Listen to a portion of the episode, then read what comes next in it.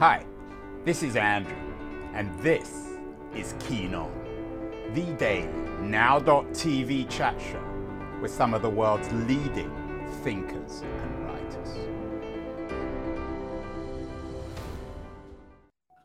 Hello, everybody. It's Monday, October the 24th, 2022. A week till you know what? A week to Halloween. Uh, tonight I'm celebrating, getting ready. I'm going to my local movie theater to watch Psycho, uh, Hitchcock's great 1960 movie.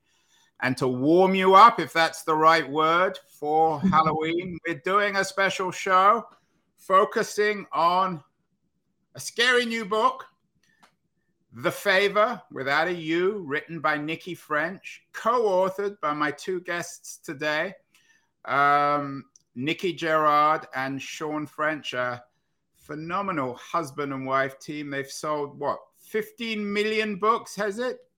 Something like that, I think. Yeah, we've lost count. You haven't really lost count. I'm sure you know exactly how many books you've sold. So, uh, who wants to start? Tell me about this new book, The Favor. It's just out in the US, or it's out this week in the US. It's going to be out in the UK early next year. I assume it will come with a U in the U in the UK. The favor spelled O U R, but in the US it's F A V O R. Tell me about this book. Um, the Katie Couric uh, media have included it in their best of Halloween this year, so I assume it's scary. yeah, I hope so. I mean, the, I mean, uh, we have different kind of inspirations from, or different starting points for our, our books, and the idea of this one, we for years we talked about the idea of if some old friend comes and asks you for a favor, do you have to do it? You know, do you almost owe it to that friend to do it, whatever it is? And we, we just kicked it around as an idea, and we knew one day we'd find the right story, and it it just came with this. We suddenly thought, found the right character. So what happens is, it's about this young woman, Jude, who's a who's a young doctor, and everything's going right in her life. You know, she's just she's about she's doing well in her in her profession. She's about to get married, and then suddenly, her first love, this boyfriend from her teenage years, who she hasn't seen for over 10 years, pops up uh, and just asks, asks her to do a favor. And she just feels, and for, for reasons I think the reader should, is not quite clear what, you know, she, you know, she says she'll do it because she just says, it's not illegal, is it? And he says, no, no, of course not. And uh, so she says, okay, she'll do this, she'll do this favor for him.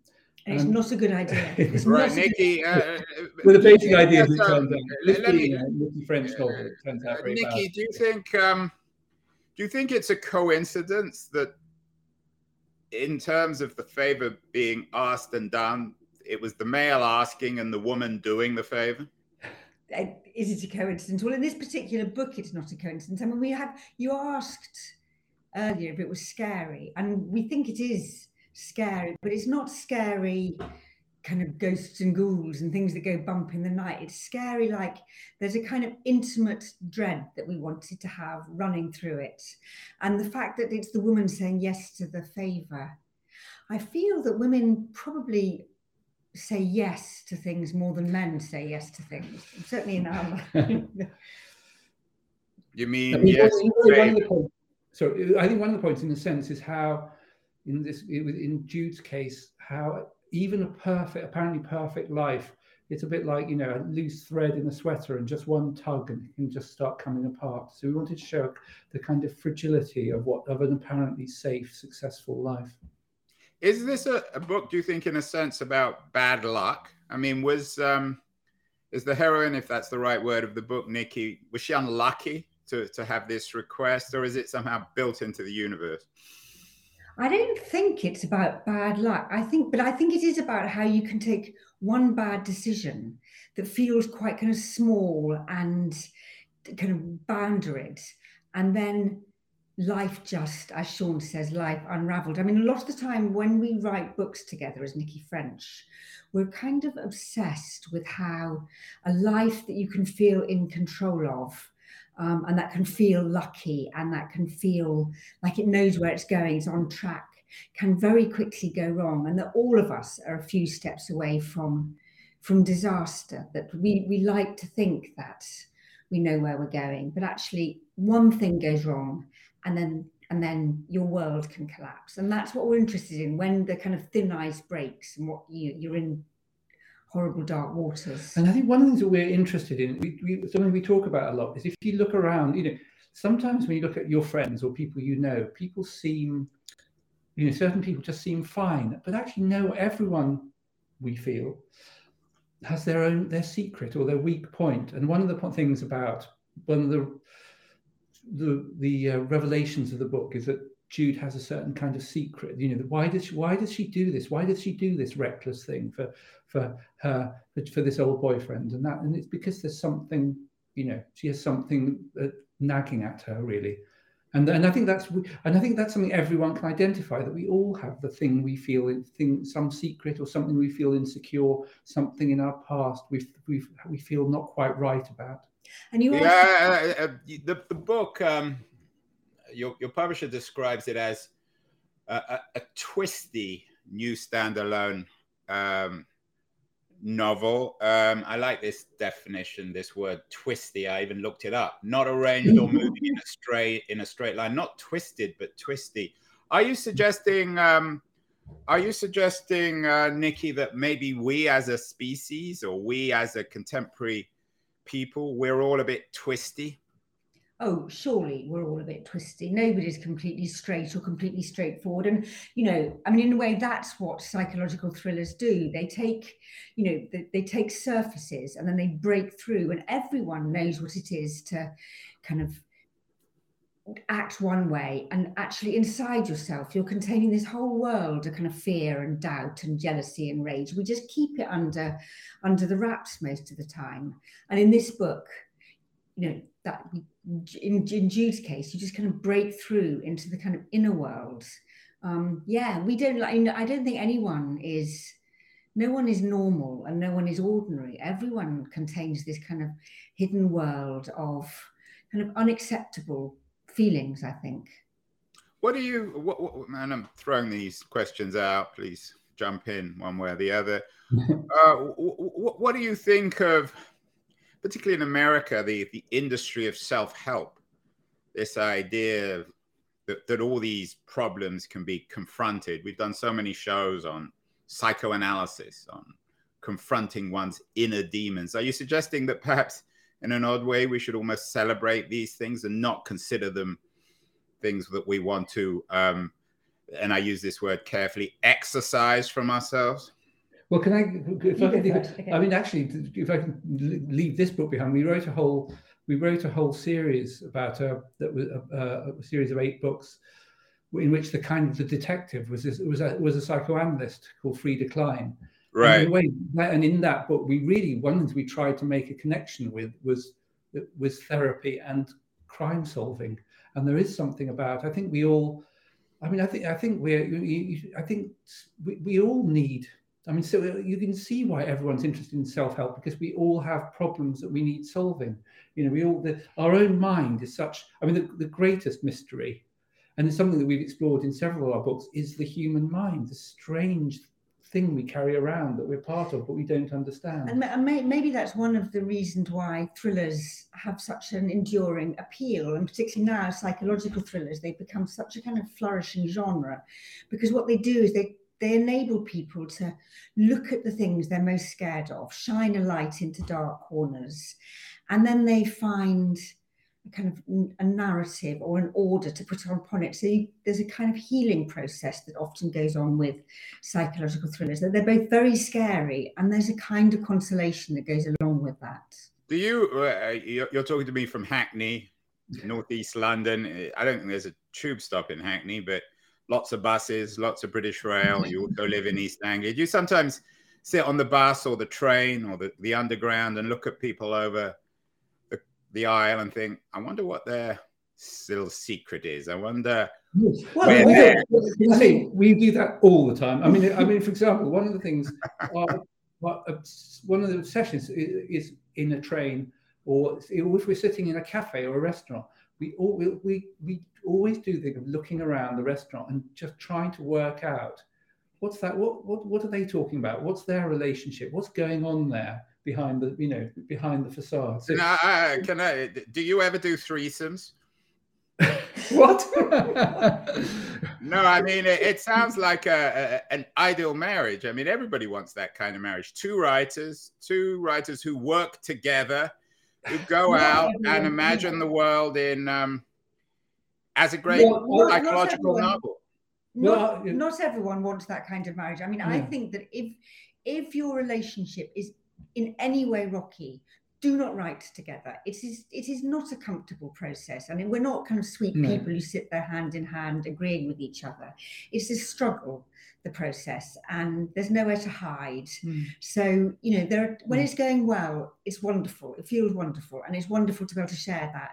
And there are days or weeks when it's not going so well, and then that feels quite stressful and you can't escape each other you know you can't escape your work because you're living with your work. I mean i think lots of re- actual relationships survive and depend on the fact that the couples have different you know they separate for a lot most of the day.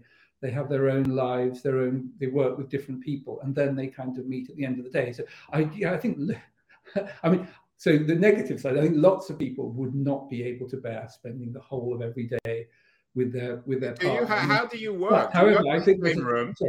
How, how do you work? Do you work in this uh, when you write? Do you write in the same room? No, never, never, never. We cannot write in the same room. And the few times we've tried it has been particularly terrible for both the writing and our relationship. So, no, what we do is we spend weeks and months kind of preparing to write, finding the right idea, the right characters, the right voice. And only when we know we've got the same book in each other's heads do we separate out. And and so when we're you know, I will work as far from Sean as I possibly can in my study. And one of us will write, say, the first chapter. We will email it to the other, who is then free to edit it, to add to it, to change it, to erase it and rewrite it, and then they will write the next chapter. Hmm. And it's so it's a very. I think some people think they have various ideas about how wonderful it must be writing together. So one thing people say, oh, it must be much quicker because there are two of you, and in some ways it's much. I think it's a much slower business because we're just we're kind of sent. You know, we don't write at the same time, and we're editing each other's work and so you know and, and, there is all that so in a way we have all the problems of individual writing and then having to to collaborate. How did you yeah. decide? I mean, I, I, I was looking back. You don't have a mm. website now, but you used to have one, and it was yeah. Nicci French, which is of course your pseudonym. One mm. writer, mm. two minds. That sounds rather twisty. Um, yeah, twisty. Yeah. yeah. Well, that's. I mean, that's. A, I mean, the good this side is is that I read. I mean, I because some people think, oh, you, must be so lucky that you have these two matching prose styles, you know, that, that fit together. And that's not the case. We're, when we write our own stuff separately, we have very different styles, very different imaginations. But the, I mean, the, the real surprise I think we discovered when we started writing our first book is somehow when we became this third writer, when we wrote write as Nicci French, we it, we get freed to write in a way that's different from the way we write alone, and it's very, very kind of, it's very mysterious. But yeah, I mean, very... like, it is true that kind of working together, something happens. There's some kind of, it's almost like a chemical reaction. So we, you know, if it was a question of compromising, that would be that would just not work at all. It's not like that. It's like something takes fire often, and and that's why we've we've we've continued doing it. You know, we've been doing it now for 20, 25 years. So when you met, you didn't be as I mean, you, you've been married since 1990. Mm-hmm. Um, so you had a period in the marriage when you weren't writing together. How did the marriage change? Well, that's a good question. I mean, we didn't have very long before we started well, I think, writing together. But I think it's very important. Even in the first bit we met, we were both journalists, so we were so used to both writing, and we were showing. You know, if I wrote a, an article, I would always show it to Nicci and we talk about it before I sent it to anyone else, and vice versa. And when we read books, we part we we always were discussing them, so it felt like a really natural next step. I mean, to us. yeah, but we did talk. We talked about the idea. Of, well, you know, somehow could we collaborate? And so, but it did. I think the fact that suddenly we have spent now God, 25 years just enmeshed in each other's imagination. So that really, I mean, mm. it's, it's so much a part of our relationship and, and the way we see the world and everything. You know, and it's, it's it's very intimate. It's a very intimate thing to be doing together, and we often think that it's a way of exploring the world together, exploring our fears together, what we feel about things together. So it's become a way of seeing the world um, in each other's company. So it's been extraordinary, both for our marriage and for a kind of writing mm. partnership. Yeah, you joked at first, uh, Nicci, that you've got four kids and 25 books. Um, yeah. Uh, is there an element of jealousy? Do you think the books are jealous of the kids and vice versa? well, or, or by, actually, like vice versa, because I mean, it is it's one of the funny things when we first when we started writing our first book, we had four children under the age of eight, and so, of course, they weren't, you know, for years, they wouldn't, you know, I think gradually they've grown up and suddenly real, realized this is what their parents do in the day. And they've been, and they read our books. And that's, so I think that's been, I mean, some, I have to say, there are a few of our books I wouldn't like my parents to have written, you know, yeah, because yeah. we go into kind of very uncomfortable areas. The only, the only novel that none of them have read is Killing Me Softly, which is all about sexual obsession, because you definitely don't want to read. Well, you requested they didn't read it. You asked them not to read it, which of course. No, no, they, no, no, no, they, they, up to them, but they, they, yeah. I think they uh, find, you know, right, I think that's quite right. So, do you think that your kids' sort of behavior, attitude towards you is different in terms of these books? Do they, do they think of you um, as sort of uh, do they think of the marriage as a sort of form of collaboration? Well, I first, I just think they they're just so used to it. So I think they have, you know, they just it was something. So I think it would have been really different if when they, if they were 15 years old and we thought we'd started writing together, then they'd have a before and after. But that's just been like the family business, as if we were tailors or something like that, or you know. There's nothing uh, wrong with being a tailor, Sean. There's um, all my family's tailors. Oh, really? Well, great. Well, not all of them, but lots of them. Yeah. Well, that you know, you then that's what you're used to. But then, so I think it's just like the family business. It's like you know, they, they grew up in the shop. Uh, uh, Nikki, are you making yourselves vulnerable, given that you have a history of writing twisty books about people's most intimate secrets? Do you think one day you might write about yourselves? Oh, well, that's very interesting question. Am I making myself vulnerable?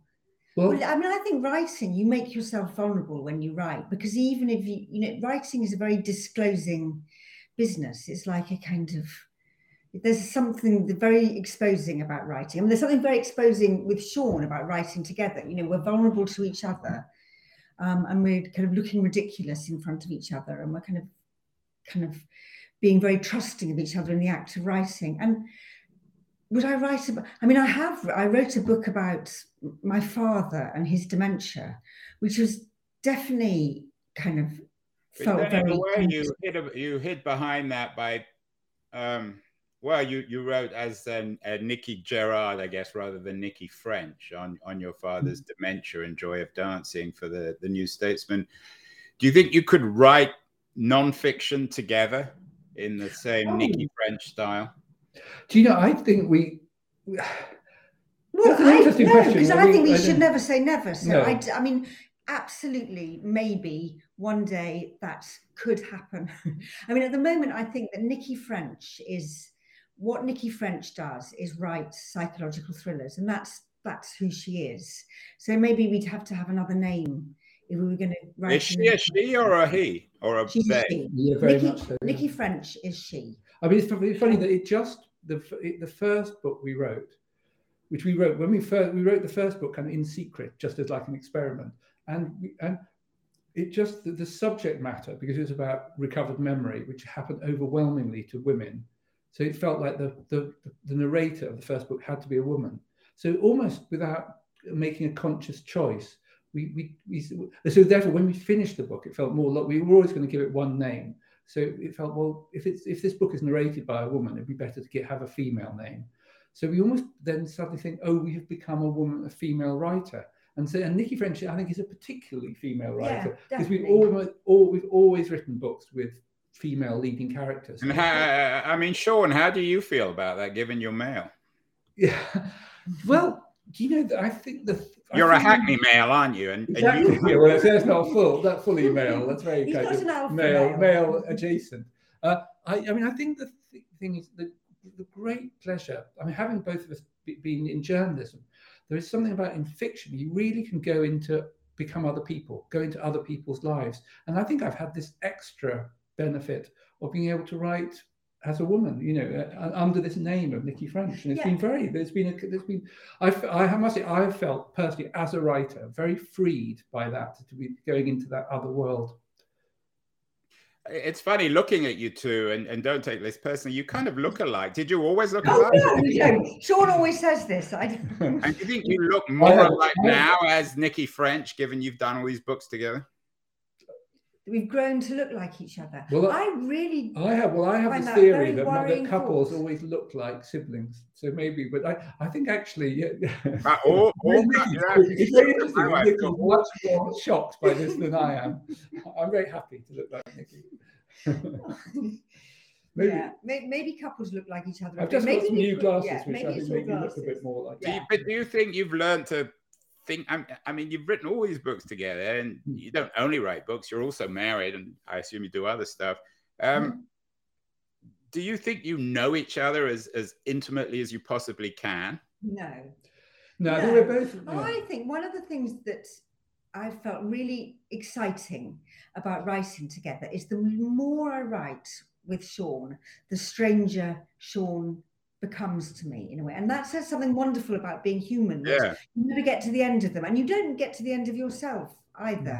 And if we started writing and it became predictable, and I knew what he was going to write before he wrote it, um, then we should stop doing it. I mean, I think that the human mind, as Sean was saying earlier, is infinitely strange, and we don't know. We and in a way, one of the things our psychological thrillers are about is about Mm. people kind of because of what happens to them they have to find things out about themselves things that they never would have had to find out about themselves and that's what i feel about writing with sean or just writing in general is that you you the kind of mind is like a labyrinth that you don't get to the end of So- Also, I'd say it's something we have re- returned to over and over again as a sort of running obsession. Is that you don't you, you know you, you don't need to be af- so frightened of the of a stranger picking on you, although that can be frightening. It's you know it's the person you're living with often, or someone in your family. How, you know, and I, I I I wonder. I was almost just thinking it now. That maybe that's partly come from us writing together because I think although you know here we are we couldn't be closer we're working together all the time we're writing together we're writing under the same persona together and yet I think you know every time I get something that Nicci's written I'm kind of surprised by it and you know surprised by the weirdness of her her, imagination and I think there is I mean I think it's almost we I mean I think you know I feel we couldn't we've spent 25 years in each other's heads in a way and yet still we're we're mysterious to each other yeah, it's interesting. We did a show with Patrick House. I'm not sure if you're familiar with his work. Uh, he's written a book, 19 Ways to Understand Consciousness. He's a sort of younger oh yeah no, I know that book, yeah I think U- I've got it. US version of Oliver Sacks, and he Mm. still he'll still talks about this profound mystery of entering somebody else's consciousness. Do you think Yeah. you've come close? I mean, is this something we'd even want to do if we ever Mm. invented technology that allows us quite lit allowed us to quite literally get inside somebody else's head? What, what do you think that would be? No, I think I totally. I mean, that's absolutely right. It- There's something almost frightening about how because we all we, we never see anyone experience anyone else's consciousness. So how you know we don't know the way they see the world. So there's that. But one thing I, the more I've got older, is I think how much of a mystery one's own consciousness is. One's own, you know, I, uh, you know, some, sometimes, you know, uh, knowing. I mean, you were talking earlier about self-help and psychoanalysis most of us do we, do we understand probably why we do the things we do what kind of person we are ourselves let alone everyone else and the thought of being able to properly enter someone else's consciousness that feels horrible to Hmm. me you can have moments of connection where you feel you get glimpses but everyone everyone needs their secret self it, and it, that feels an inviolable right to have your secret self But Nicci, isn't that what you, as Nicci Gerrard and Nicci French as writers, isn't that what you do? Isn't that why we read books or go to movies to get into somebody else's head? exactly well exactly. we do we do Yeah. yes but we're not it's i mean it's it's fiction isn't Yeah, it but also it's that I, I, think that's absolutely right because fiction uh, can do the thing that life cannot do, which is you can move between consciousnesses and you get you you can actually see inside. And we and all lots of not just us, lots of us, you play with that idea that sometimes when you're writing, you know, especially when we've written our, a book written in the first person, the person themselves just telling the story, then it's there the tension often is that they're in the position we're in. You just don't know what other people are really thinking. And sometimes we've done books where you can where what's frightening is you can suddenly see what someone else is really thinking. So I mean, it's absolutely. I think that's why uh, and one reason yeah. why art was is why we love and, art of different kinds. It yeah, gives so with, that. Yeah. So with fiction, the walls of the self come down, and you can inhabit anyone's consciousness and see the world through all sorts of different points of view. Um, I mean, there's a thought of that happening in real life yeah. about. But on the other, there's there's that like, magical thing. If you read a novel from the 19th century, and you've got you're inside the head of a you know this you have who, who in particular uh, do you um, when you think of a, a, 19th century novelist who gets into somebody's head who did it well? Oh well. I mean, in a way, you're just you, you're just going to come up with a. Re- I mean, this this the thing is, I think there are different people who get into people's heads in a different way, which is so. I think that, for example, I mean, someone like Dickens, is just he's what he's great is about the, the kind of madness of ordinary pe- of, of, people you know the kind of weirdness of the of the mind. Whereas i mean but you know you're just just going to come up with the big names of something like um, i think tolstoy you know something like anna karenina has this unbelievable ability to empathize with every character. And you think how does he know how does he know? You know even the bits in anna karenina where he suddenly becomes goes into the consciousness of a dog you know, think how he seems to know what a dog feels like, you know. So there's so he there's certain writers who have this amazing ability to almost empathize with everything. Well, think uh, Sean, Nicci, and Sean only mentioned men. Do women have? Yeah. that's what I, I was going to mention the Brontes, who are, you know, the both Charlotte and Emily Bronte. They're ex- extraordinary kind of visions that they bring of the world. I mean, you know, Wuthering Heights is just kind of fierce and strange. And then Jane Eyre is one of the great portraits of what it's like to be a woman and and treated as a woman and have this kind of passionate voice bursting through. What about uh, other other media? I mentioned uh, mm. Psycho. I'm going to see tonight. Of course, Hitchcock, in, in many ways, invented psychological movies or certainly scary movies. What do you think of rival forms? Do you like movies, for example? Uh, well, oh, well, you you need you know, don't get me going on that. My my dad was a film critic, and I grew up. I just grew up watching films. Oh, what's his name? Uh, Philip French. yeah, yeah, yeah. I remember very much yeah, he was the film critic of the Observer in, in London. Yes, in England. When I when I first met Sean and his family, they talk about the world through films. It's like yeah. their language. It's quite extraordinary. So, so I think I mean I think you know I mean, when you talk about influences, I think that you know I think movies were a big influence on our on, on you know certainly on the way I think of books as well. You know, but there's a certain kind of structure and and certain kind. I mean, yeah, where you mentioned Hitchcock, he's just I think eh, it's impossible to think of suspense you know writing if you're a writer without have you know think, with without Hitchcock being important. What can you do, Sean, that Hitchcock can't do as a writer? Oh, that well, I think you have to be something. I mean, the, I mean, I, the, I think you can just there, there are just things you can do in writing that, that film can't. But then there are things that film you can't. you know. Um, I mean, in writing, what you can do is exactly what we've just been talking about. You can get inside the consciousness mm-hmm. of another person, which mm. films you know, they have to be seeing things from the outside. Except I guess people like Bergman, they come pretty close yeah, to being inside. Yeah. I mean, I mean, the, I mean, you know, I mean, Hitchcock was was a, you know, one is one of the greatest of all directors, and he and, uh, but he was he's, I mean, he, he he's so.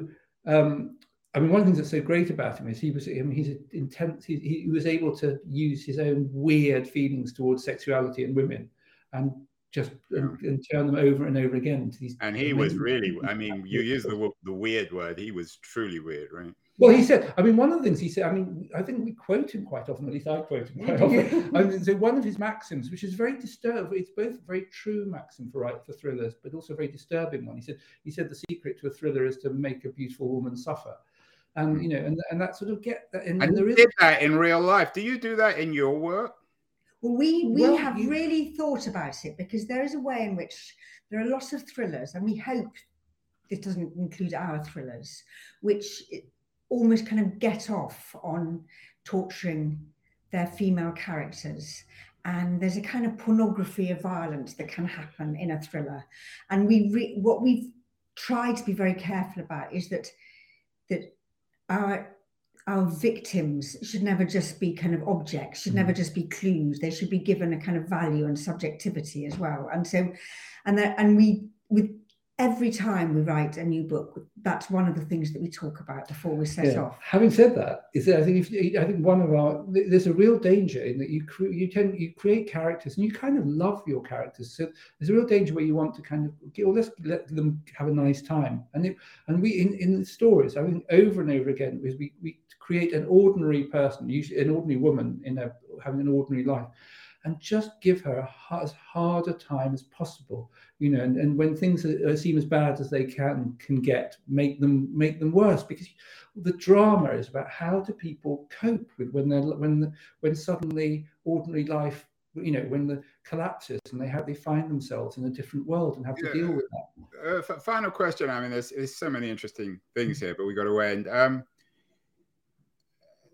there seems to be this sort of zeitgeist at the moment that everything's bad. I mean, we live. You're in England at the moment. The or Britain, the yeah. government's collapsed, inflation, yeah. collapse of the pound, and so on and so forth. COVID, the war in Ukraine, and so on and so forth. Do, do you think that we're living in particularly bad, sad times, or is there something about us in the 2020s that has resulted in us being deeply deeply depressive about the world, dark, uh, uh, pessimistic?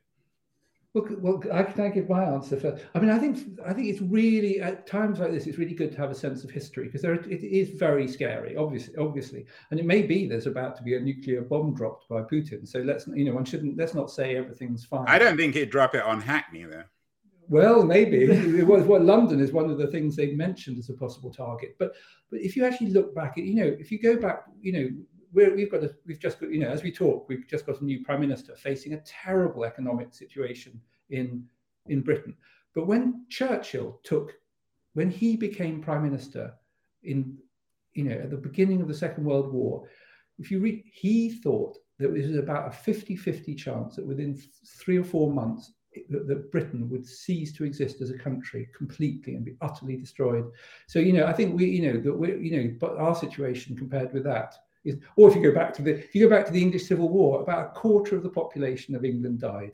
You know, the, you know, or the, the Black Death, which I think was even exactly, more. Exactly. So, so I mean, I think the kind there's been levels of, you know, I think there is a way we're, we're but I, I suspect that we may be more we may we, we haven't got this religious dread that people had about the end of the world coming but i think we have there's a kind of free floating anxiety that we have now more but i think there is a free floating anxiety in a kind of godless world and there's a way in which we have such capacity to do great harm to each other now. I mean think of you know nuclear weapons or think of climate change. I mean it feels that it's being played out on an epic scale. So i the, the, i kind of hold onto the is it Gramsci who said pessimism of the intellect and optimism of the will. I think you kind of have to acknowledge that things are terrible in the world at the moment, and yet day to day there are lots of things to be very kind of optimistic and joyful about. You have to hold those two those two feelings kind of together. Uh, and you mentioned the death of God. Weber, the great German sociologist, talked about disenchantment. Do you think the kind of work you do is a form of re-enchanting the world?